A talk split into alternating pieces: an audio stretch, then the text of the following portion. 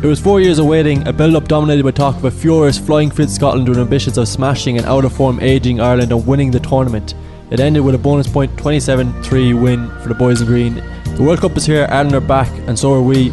Welcome to the World In Union, the Balls Out of the Rugby podcast. Maurice Brosnan here. I'm delighted to be joined by PJ Brown this week. PJ, how's form? I'm uh, very well, thank you very much. So we had a really great, brilliant start to the tournament. Um, three kind of classic, really good encounters in from an Irish perspective, Ireland, Scotland, obviously South Africa and New Zealand, and then what from mine was my personal highlight: Jamie Heaslip versus Eddie O'Sullivan, which seemed to be the most bitter of those three uh, rivalries. Is there? Which one did you enjoy most?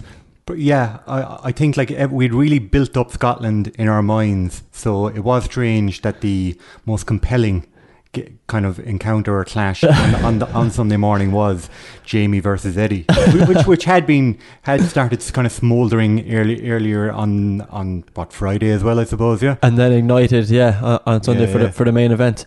We're going to talk a small bit about that Ireland Scotland game. We're mainly going to look ahead to Ireland versus Japan. To do that, we're actually going to talk to Conan O'Donnell, the former Connacht prop, uh, an old teammate of mine actually, who has since had a really interesting career was released by Connacht and got a Super Rugby contract with the Sunwolves, went over to Japan, played there as a medical joker for a couple of weeks, then went out to counties in the Mitre 10 Cup, which he's doing right now, and also training away with the Sunwolves in Japan. So from Sligo to Galway to Japan, Tokyo to he's now playing some Mitre 10 rugby in, in New Zealand as well. Back at Japan with Sunwolves after that, doesn't know where he's going next, but probably the most well suited man to preview this game in that he's played in both systems. Mm. Obviously, with the Sunwolves, has been exposed to some of Tony Brown's uh, coaching methods there, and also uh, could count on a lot of these Japanese players as as teammates.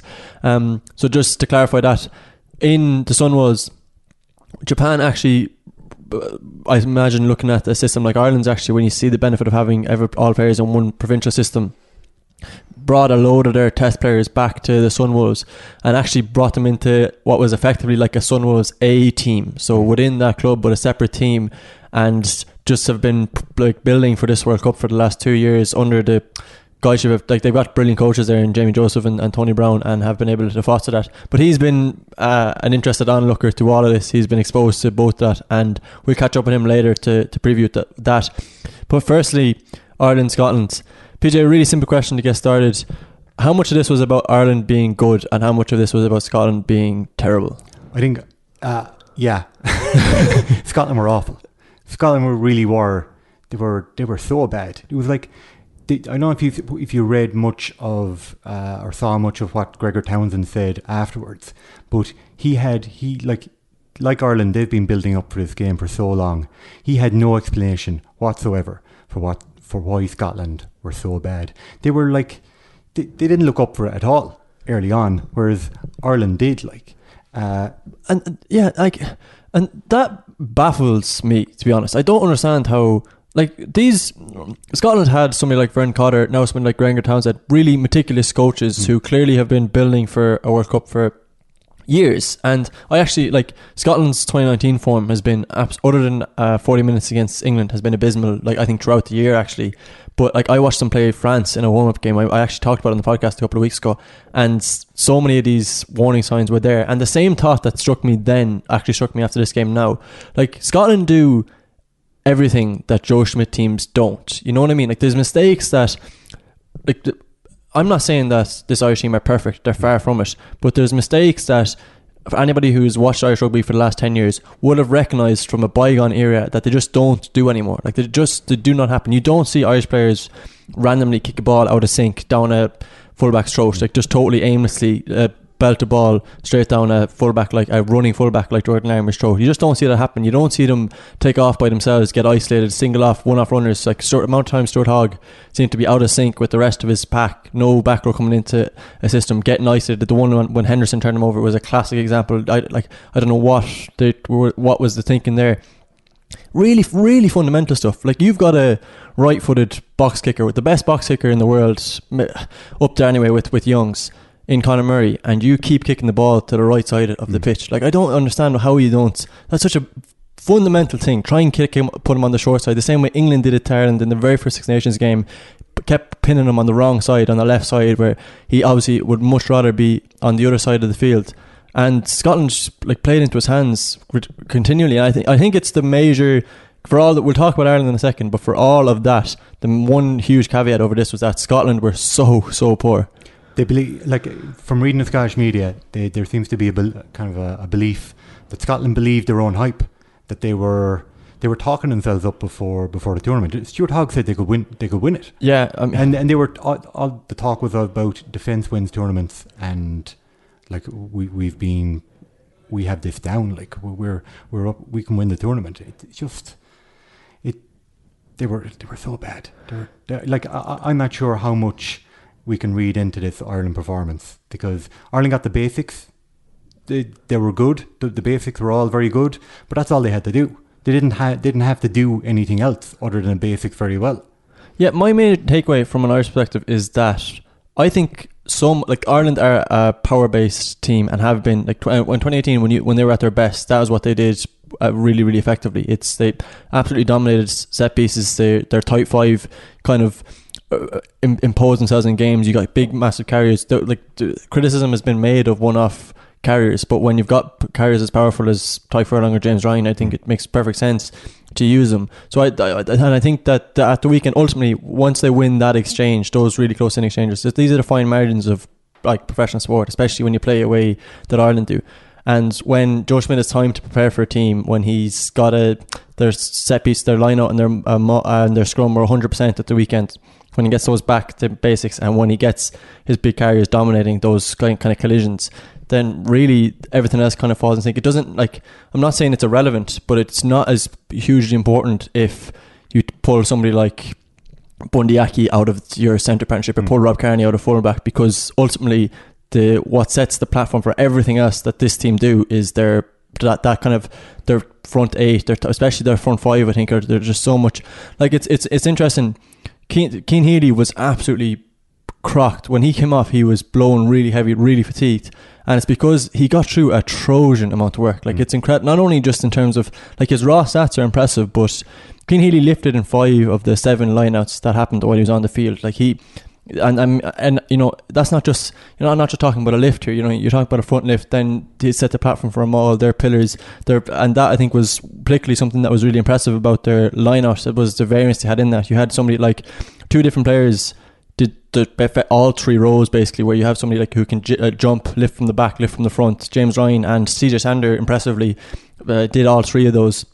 I think they'd in total they'd four of their starters jumped. You, we talked we talked to Scott Farley last week, who was quite surprised that England were going to persevere with just two jumpers. But if Ireland can get four, I think that's four good jumpers. I mean, you're talking about Henderson, Ryan, uh, Peter Mahony caught the first two before he went off injured, and then CJ Stander obviously who who jumped as well. That stuff is is all really encouraging. Uh, now you can read you can read a certain extent into all of that stuff because I don't think that is necessarily as much opposition focused. Like I think Ireland would do that against a lot of other teams and do it quite successfully. It's the other stuff. It's the fact that they found it so easy to dominate and to like.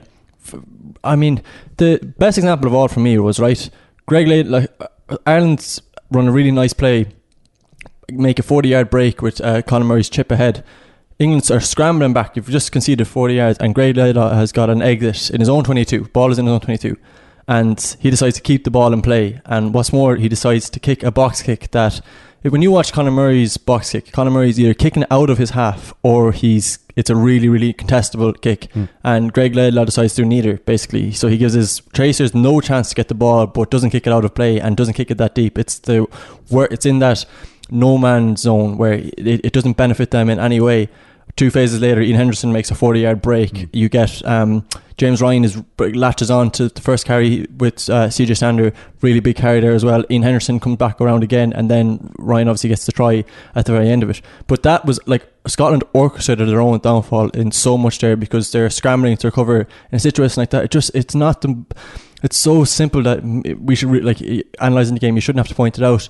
But when you've conceded forty yards, you're scrambling and you're disorganized. Just put the ball out of yeah. play. Like trust your you're going after Ireland in the lineout anyway. Trust your lineout to compete and try and win the ball back there. But don't kick a. And even if you are going to box kick a ball, give your chasers some chance to get the ball back. But don't do neither, which is what what they did. And funnily enough, from the kickoff, Scotland kicked the ball off uh, Conor Murray exits it with a box kick, a booming box kick out into the other half. What does Maitland do? He kicks the ball out over and it rolls out over Ireland's try, and they get a 22 easy drop out 22. And so, for all of that, Ireland were never under pressure in executing any of that stuff. Two two examples there of how easy Scotland made it for Ireland. I yeah, like yeah, you know when you're when you're dealing with that that kind of level like like kind of lack of execute lack of lack of execution and bad decision making. Like it, it just makes it so easy for Ireland. And like how much how much do you think we can read into this Ireland performance for like we're already building up to the South Africa game? How how much can we read into this Ireland performance looking ahead to that game?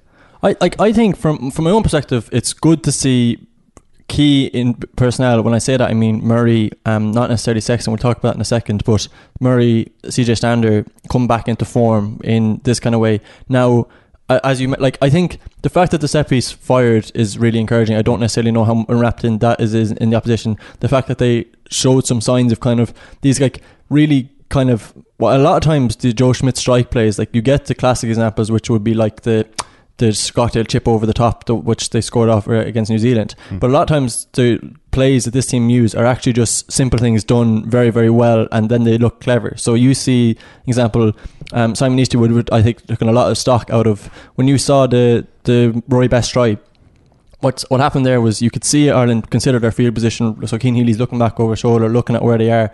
They kicked. It's on the right side. It's like it's it's on the you're attacking on the left side, which is encouraging because you can wrap around really quickly that way. Um, Scotland have their numbers totally off. End up actually wrapping around, trying to drive Ireland out of play, but Ireland want to drive up the short side anyway. So they end up basically propelling they wrap around so quickly that they end up propelling Ireland towards the Scottish island. Like Scotland are on the wrong side, doing nothing. Would have conceded a penalty strike anyway if Best didn't get the ball down. But that that was a a simple enough play, but it was us. We can, you're talking about 12 seconds. There's 15 different things happening, like a load of different cogs firing the machine, and it comes off and it looks really, really effective. Mm. So from that perspective, I think that stuff is all encouraging. But I mean, absolutely, it's a like you can't. You, I wouldn't put a huge amount of stock in it either because, as as we mentioned, Scotland were were pretty poor. We look ahead. The tournament as a whole was a great opening weekend, which yeah. is a good and a bad thing. A great they, thing. They front loaded that Saturday. Yeah, yeah, they did. Yeah, um, they, like so. The New Zealand South Africa, I think, was the probably the next. Well, it was the biggest game of the weekend, yeah. obviously, um, both from an Irish perspective in terms of from qualifying that position, but also just as from a tournament perspective to get mm. those two heavyweights going at it at the start is is brilliant. Slightly less. The only kind of downside is that you're looking at the pool now, and it's just like you're looking at Italy, Namibia, and Canada, and kind of thinking what more is going to happen in that pool. Is there? Yeah. Uh, uh, that's a slight, I suppose, like that's just going to be a criticism of the tournament until it becomes more competitive. But South Africa, New Zealand, did you enjoy it? Yeah, yeah, no, it was, a, it was a really good game. I don't, I don't, think like overall it lived up to everyone's expectations. Like it thought it was going to be an absolute classic. It was a really good game. Um, I thought like that first fifteen minutes, South Africa, it, they were so it was like a barrage that they hit New Zealand with. And it felt like for a few for a while like God, New Zealand they're like hanging on here in everywhere apart from the scoreboard. Like yeah, uh, when they got those, they were so clinical. When they got those chances, they made it look easy. Like for the for that first try, that uh, the George Bridge try, the the gap that Beauden Barrett burst through is absolutely oh, massive, oh, and he's doing it from from so far back as well. He's quick. But he's not like super. He's not. He's not like you know. He, he's not like super super. He's not like uh, Sevu Reece kind of quick there, like bursting through that gap. It's like there's a gap there. Why is no one closing this? Like it, they they made it look so easy. Um, but it was a really good game. I was actually I watched the first 60 minutes and I had with a, had a lunch my girlfriend's birthday pre-booked with her okay her, yeah with her and her mother and so we went down for brunch and I I thought right sure I'll pause it here I'll turn the phone on to silent um I'll back an hour and a half and I'll, I'll watch the last 20 minutes. And you're going to avoid the score? I'm going to avoid the score. Okay. Yeah, yeah, yeah. You know, always like, a dangerous game. Handré Pollard had just scored, so it was 17 13. it's still like, this is a real, this is a game here. Like, yeah. So down for brunch and I managed to avoid it until made made made the mistake of having dessert. Dessert is what kind of uh, did it for me here. Uh, I'm having in what the, way? the last the last spoon of my lemon tart, and these two women in their sixties are like, you're not, I mean, like, there's no danger here. Like, yeah, it's two men in their 60s, sit down next to us. And what if you want to do? She starts reading out the these, these are like rugby country. This yeah. is that was your fatal error. You, you didn't realize where you were. I was, well, I should have. I was in Monkstown. Like, you know, it was like, uh, like prob- probably like a rookie mistake. I, I, haven't been I haven't been there that long. You know, I'm still a fi- I am from Kerry. I'm like a fish out of water there. I didn't realize what I was what I was in. Like yeah, where I was. I th- um I'm sorry for your plight. Uh, I thought the like the for me it actually followed the trends that we all like going into this tournament, the, as I've mentioned last week um, on the podcast, the one expectation we all had was that there's going to be these ferocious defensive lines, 13, 14 men blitzing up. Uh, South Africa are a classic example in that they have their wingers like floating way up higher. Like it looks nearly kamikaze at times, but defensively they're like, and Jacques Nienaber does an enormous amount of credit for that. But you can't blitz all game. Like Ireland, I think timed it pr- pretty well to perfection, and I think you push like all Ireland were trying to do was put uh, Scotland's 12 and 13 under enough pressure that their skills, you know, their skills to execution would, would, would drop, and they kind of knew that would happen.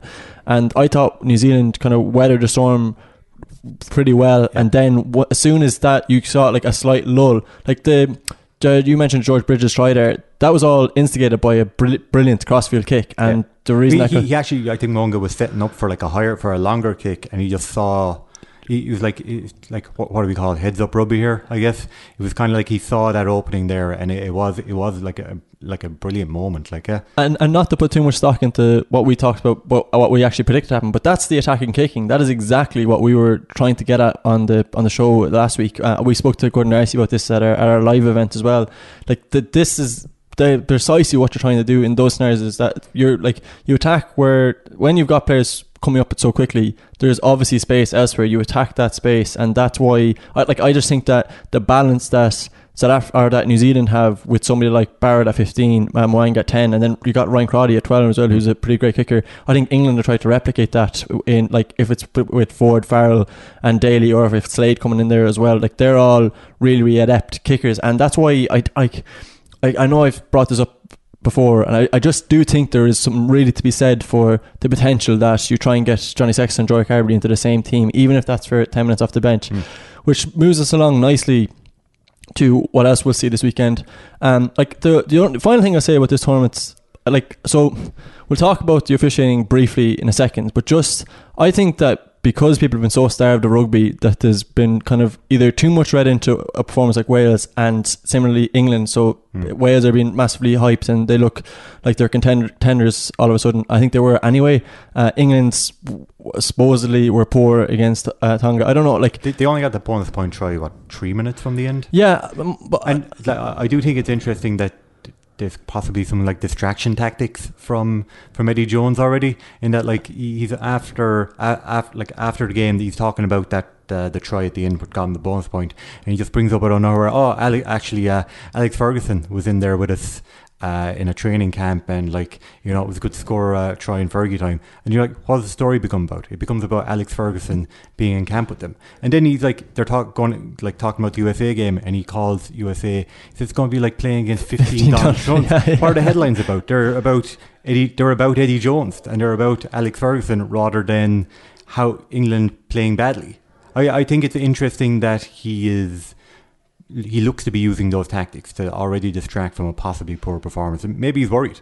Yeah, maybe he is. My like, I just find I, I find it really hard to read into. I think because there hasn't been enough serious rugby, it's like it's not a big sample, big enough sample of mm. size. Like ultimately, both of those teams got the, the job done. I the, the most encouraging thing from our, my own perspective is this, the performance of some of the minnows. Like. It, we'll talk about officiating now. Fiji, I thought were brilliant against Australia. I would have loved to have seen how that game would have yeah. gone against uh, 14 men.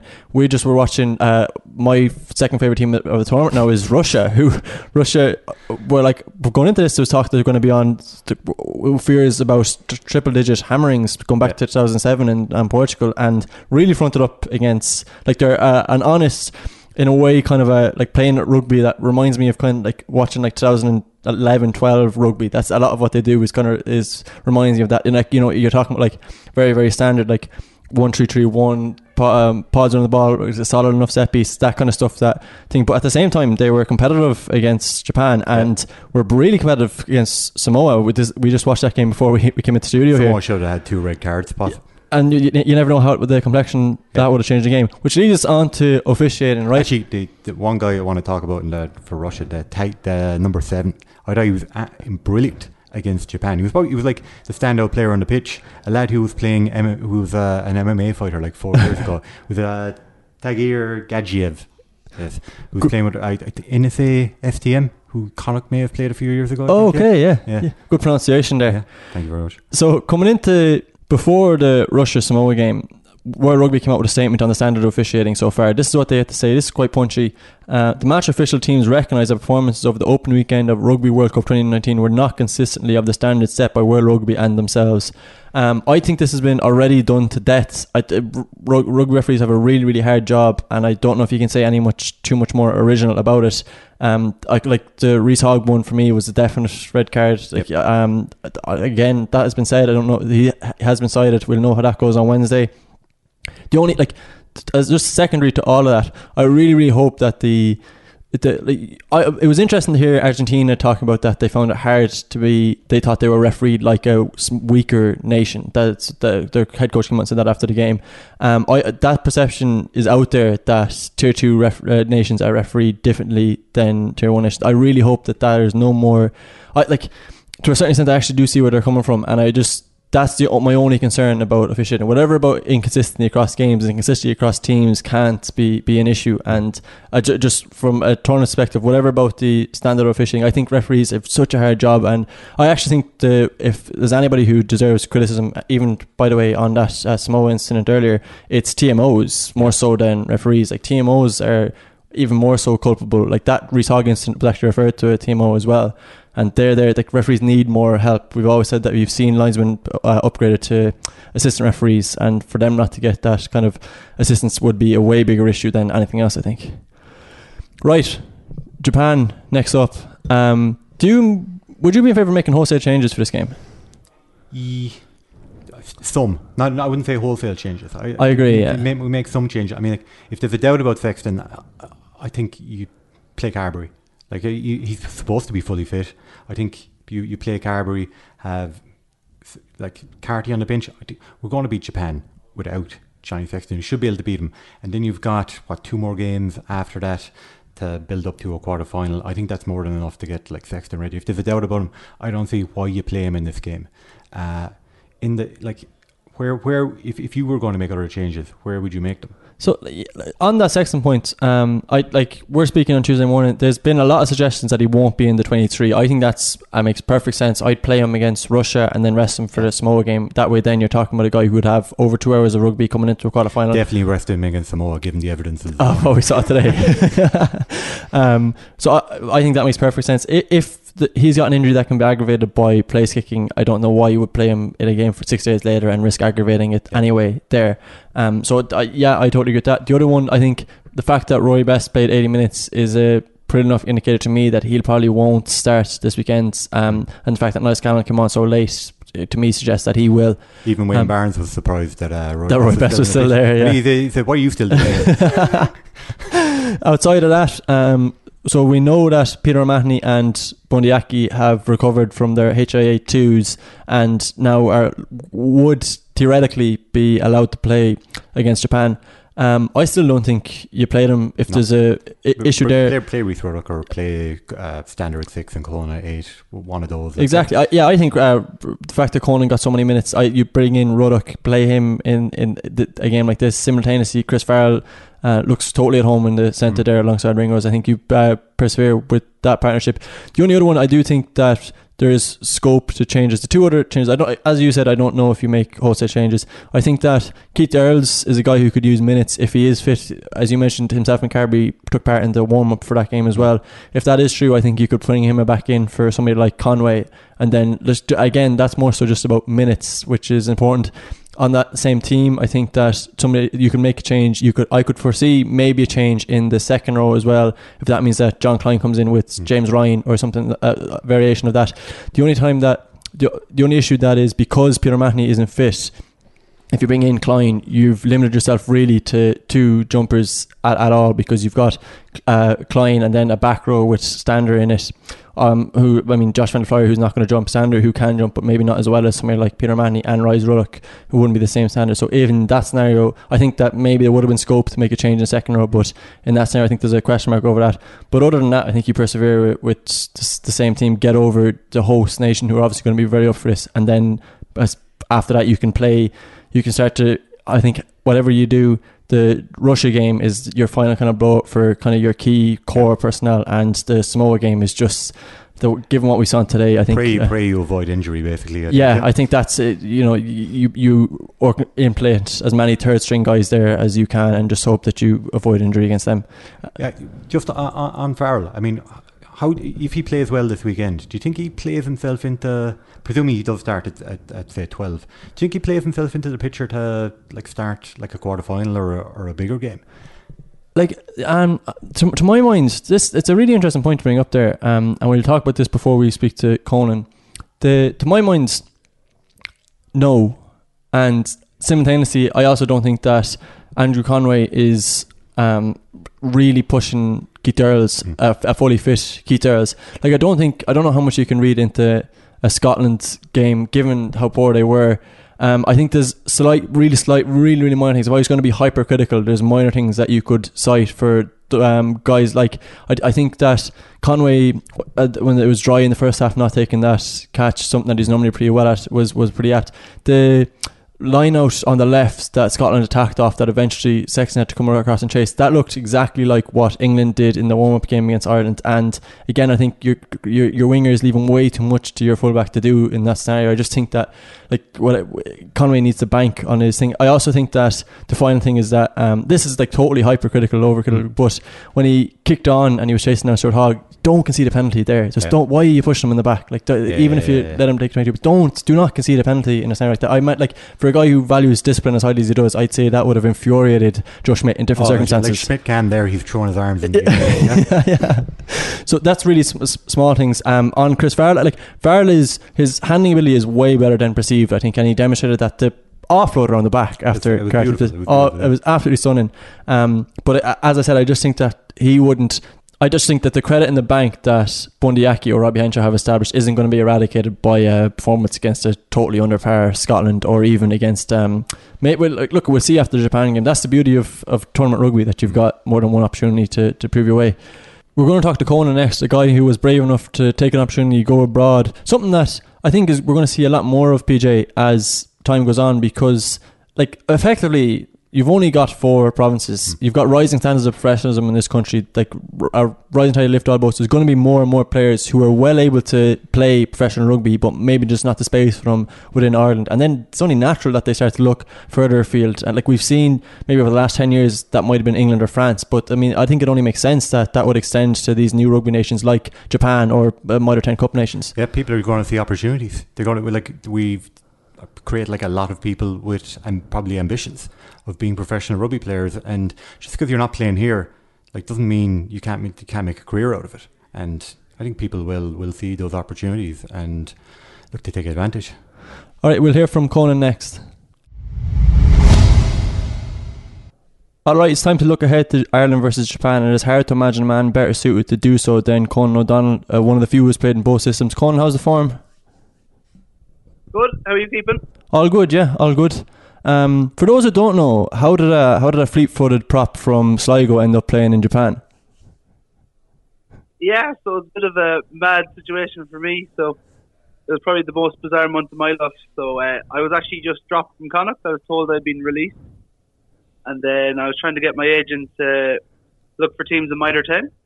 So he was trying to get in contact with Otago, and then the old Otago coach happened to be Corey Brown, who's in the academy. He's my academy coach in Connacht. And then, um, what happened then? Yeah, he, he, so they asked him what I was like, and then he messaged me on Facebook being like, oh, I hear you're looking to go overseas. And I told him, yeah, so I'm looking to go elsewhere now at the end of the year. And he goes, oh, well, we're actually looking for a prop. And I was like, oh, unbelievable. And then that actually fell through. So then a few weeks later, I was training away with Connacht, and then one Thursday morning about 7 a.m., I just looked at my phone to see how many hours of sleep I'd left, and then jumped out of bed to a message from him, like basically offering me the contract to come over as six week as a medical medical joker. Okay, yeah. So I was in, yeah, pretty awesome. Come here, the like we, we might talk about leaving Connacht in a second, but the idea of going overseas, why was that particularly appealing to you?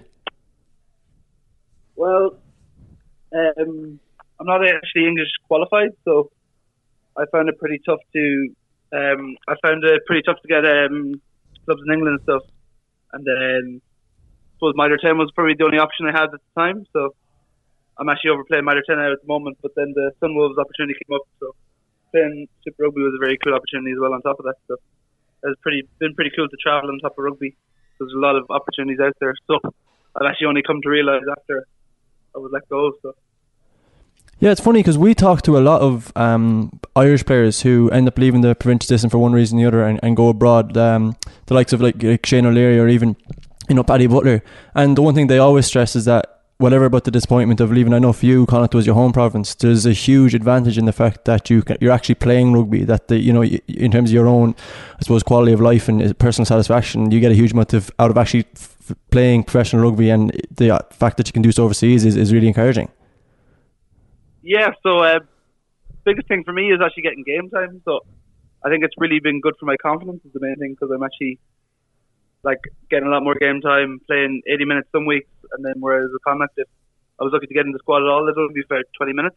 Just because way down the pecking order because there's so much in depth and talent in the squad, and then same with Ireland because there's only 14, so it's kind of hard to break through. And if you do, just usually the exceptional lads break through at an early age. So I don't know. I suppose I'm just happy to be getting the chance to be playing rugby professionally as well abroad. It's been cool, and then meeting new people, and then playing a new competition and just broaden my horizons. It's been really enjoyable so far. So.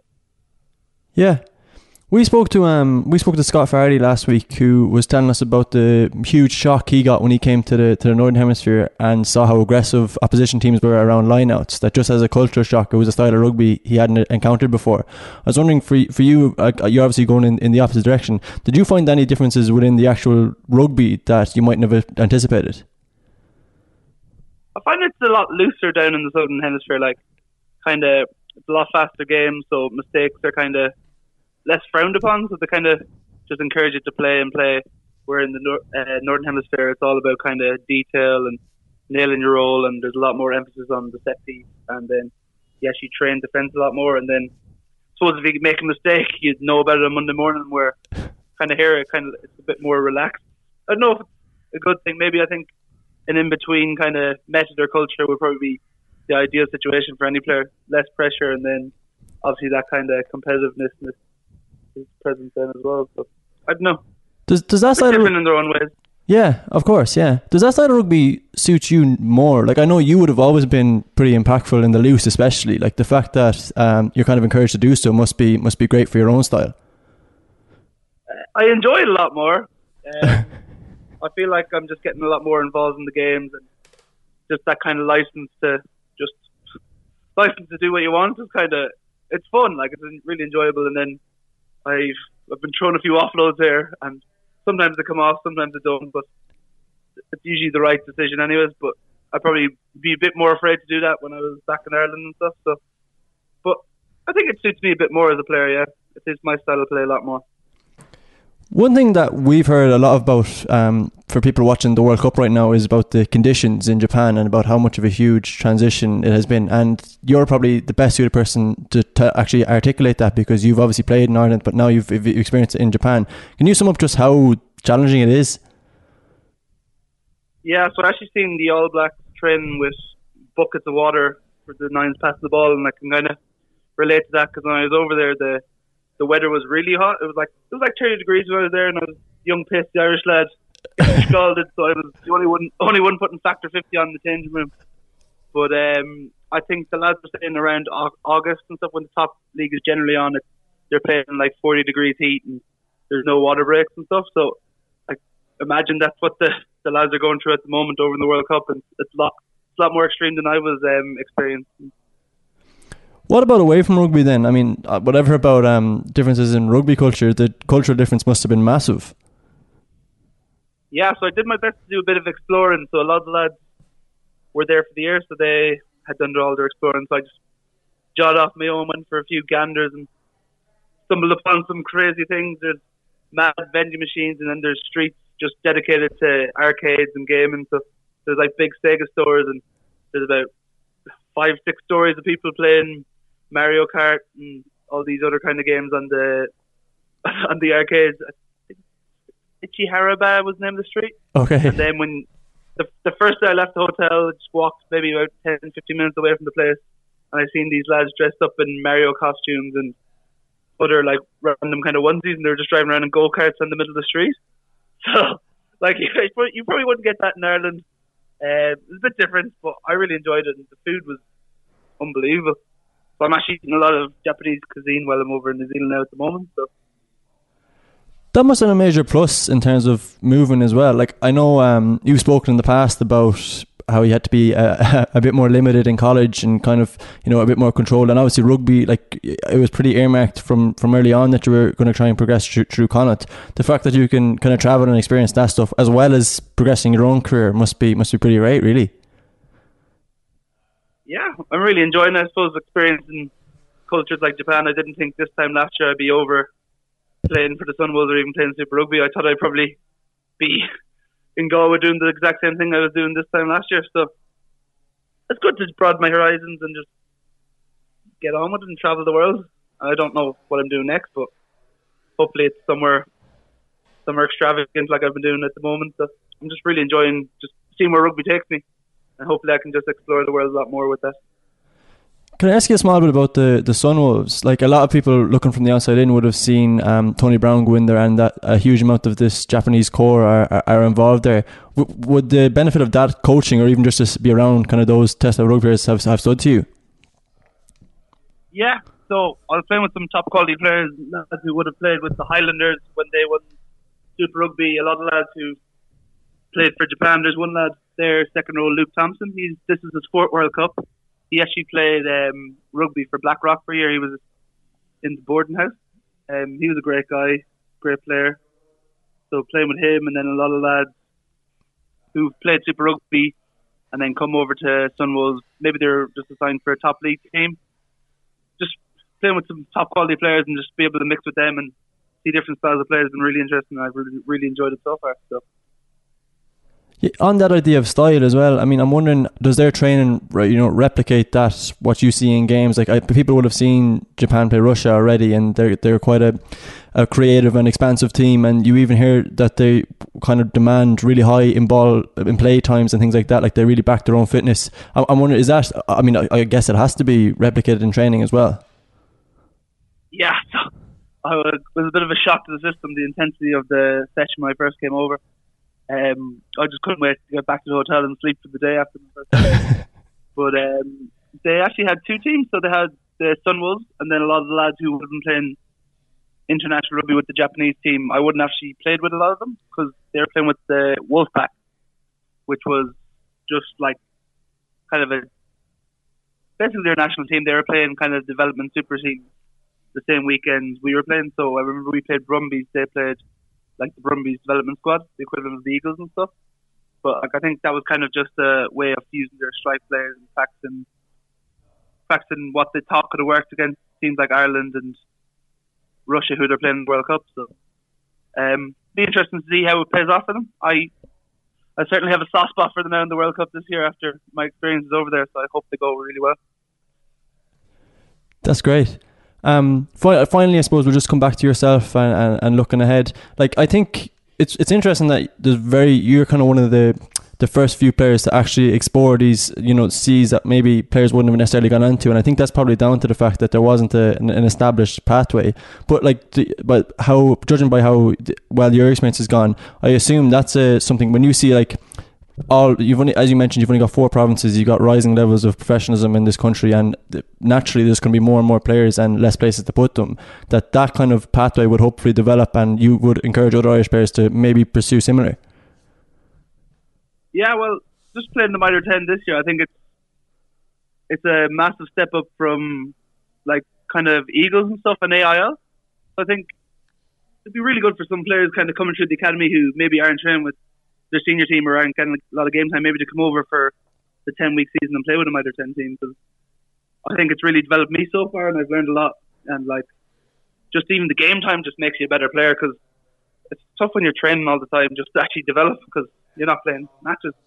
And then just that higher quality is and like speed and intensity, and you're obviously playing against lads who played for the All Blacks and playing with lads who played for the All Blacks and lads who are playing super in week in week out. So I think it's just a really good standard and probably yeah, that's the one thing I'd recommend. Maybe try and get over to Mitre ten if maybe you're in one year, one of academy or sub academy, and if you're not in uni, because I suppose university is important when you're over there to be studying. But if that's not what you're into, maybe maybe Mitre ten could be for you.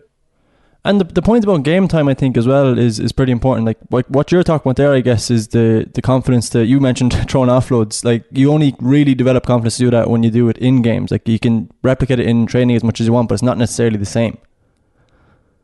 Yeah. Well, I suppose you have to get confidence in training to do it in a game, or else you're not going to yeah, yeah. it at all. Cause, um, but yeah, I suppose when it works off the game, you're like, geez, didn't think I can do that. Whipping them out of the bag when the, the opportunities come. You kind of begin to learn when lads are going to throw offloads and when you're going to throw them yourself.